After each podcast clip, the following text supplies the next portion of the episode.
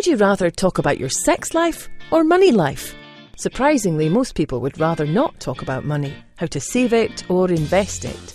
This podcast is about helping you simplify your money life. Delivered by Dr. Henry Joseph Speck, a psychologist by training, Henry is a seasoned investor with over 40 years of successful investing in real estate, stocks, and other alternate forms of income generation. Tune in to the twice monthly podcasts to get his thoughts and tips on how to reach financial freedom. How to achieve the life you deserve. Now, here's Dr. Speck. Please remember this podcast is for entertainment purposes only. Please consult with your financial advisor or investment specialist before you make any changes to your investment policy or stocks or bonds or real estate you may own. I am not an investment advisor. I am simply talking about what I am doing and our investments for your entertainment purposes. Real estate lies no one wants to talk to you about is the topic of this week's podcast. Well, things are certainly getting interesting out there in the real estate investment world. And what's happening now is what we see happening today, and that's all we can focus on is what's happening today. And that people who were spewing out advice really didn't know anything. Um, and and I again I listen to some of these podcasts and I just laugh at they talk about their vast experience and they've only been in the market since the prices have gone up and since interest rates have gone down. So many of these experts, I would say 99.9% of them, other than Robert Kiyosaki and some of the other more wiser investors, uh, have never seen high interest rates. So we hit mortgage rates of over 5% this week, which certainly is having an impact right now on, on the psychology of what people are wanting to do. Um, so the first lie that uh, they tell you in real estate is the person talking to you who supposedly is an expert knows something. And most of them don't know anything. And let's be clear, um, even if you've been at it for 40 years as I have, you may know uh, 5%, 10% of what's needed to be known in a certain area, but certainly not enough to you know, confidently say this or that will happen because no one knows what will happen. No one's ever known what will happen. So the idea of buying condos as investments, for example, that that is the probably the, the one of the biggest lies. I heard today that a third of the condos in Toronto that are on spec are purchased by investors. A third of them are purchased by people who want to flip the paper. And a third of them may be purchased or even less by people who want to live there. So this this sort of issue is going is now today coming to to fruition where people are realizing that with high interest rates, people don't want to pay these crazy prices to live in a condo box where you have no rights, your costs escalate, you have no control, and you can never make a profit investing in them or cash flow. So the first lie is that someone talking to you about real estate knows something, and, and I would put myself in that market too. And, and although I'm telling you that I don't really know very much, is are lying to you.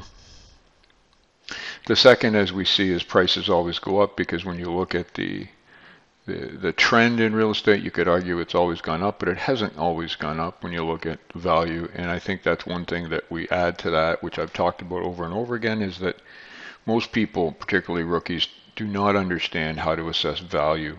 What is the value of something you're buying?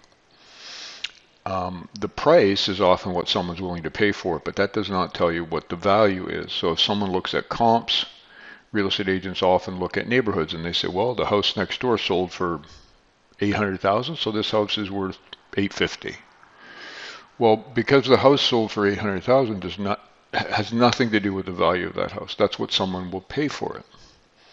The actual value is based on a number of other variables and factors that go well beyond the scope of this podcast. But certainly, um, the the lie they tell you is that prices always go up, and that's not true. The third, when it comes to investing, is cap rates don't matter. Um, we saw about a year ago that cap rates for apartments were hitting a low of 1 or 2%, which means if you paid off the property, the return that you would get would be 1 or 2%. And when you compare that to interest rates today and other things, you realize that that was extremely, extremely overpriced. The fourth, and probably my most favorite, is the psychology of the market. And, and this is something that the experts lie to you about. They don't seem to understand this, perhaps, that the, the psychology of the buyer and seller and the the psychology of what governments do can de- that can destroy a market. And let's look at Nova Scotia, for example, where the conservative genius premier decided for a while that it would be a good idea to tax people 2% a year on their property if they are not Nova Scotia residents. So the idea being that even if you're Canadian, if you purchase something in Nova Scotia but don't live here 12 months out of the year or live in that province, then you will be taxed 2% of the value of that house extra per year. Now, very quickly, with businesses pulling up and people leaving, and I guess he woke up and realized how stupid that idea was, he pulled away at that. He did increase and continue to increase the the uh, land transfer tax should you buy something, but after that you're treated as any other Nova Scotia resident should you live in another province.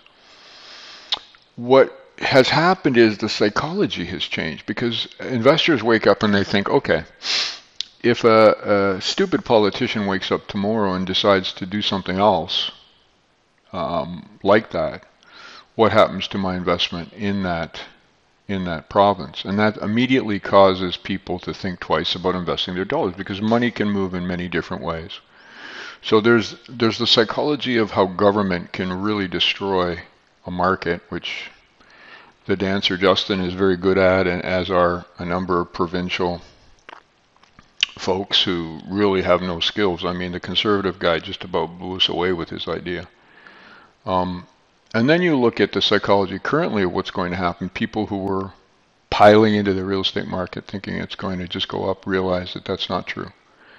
And so probably 40, 50% of the investing in real estate public are going to go away and what happens to prices when that happens. So people lie to you about that. They don't understand the psychology of the market currently. What we're seeing right now is people are doing nothing. They're not buying, they're not selling, they're trying to get out of deals if they're buyers because they realize the property values have dropped in some cases 20 to 30% from the day they made the deal. So the psychology of the real estate world is rarely discussed. And the final one, which I think also goes from something Warren Buffett talked about when the tide goes out, you see who has clothes on, and it's like that in the real estate market right now. The majority of people in the real estate investment market, those who are buying thinking they're going to be investors, should really forget that and just buy GICs. They, it's a complex business. It's not simple taking a weekend course or two, or listening to a numbskull who's never had any experience in investing in real estate beyond the incredible increase we've seen in the past 10 or 15 years, has no idea what's going on. None of us have any idea, but the fact that they continue to believe they do is a major problem. So, those are just some of the lies people have been told when it comes to real estate purchases and investing. I would say if I had to summarize, the biggest issue is value. How do you assess value of something that you're buying, whether it be a service or a house or an apartment building or any type of investment, even a stock, and we'll talk about those next time.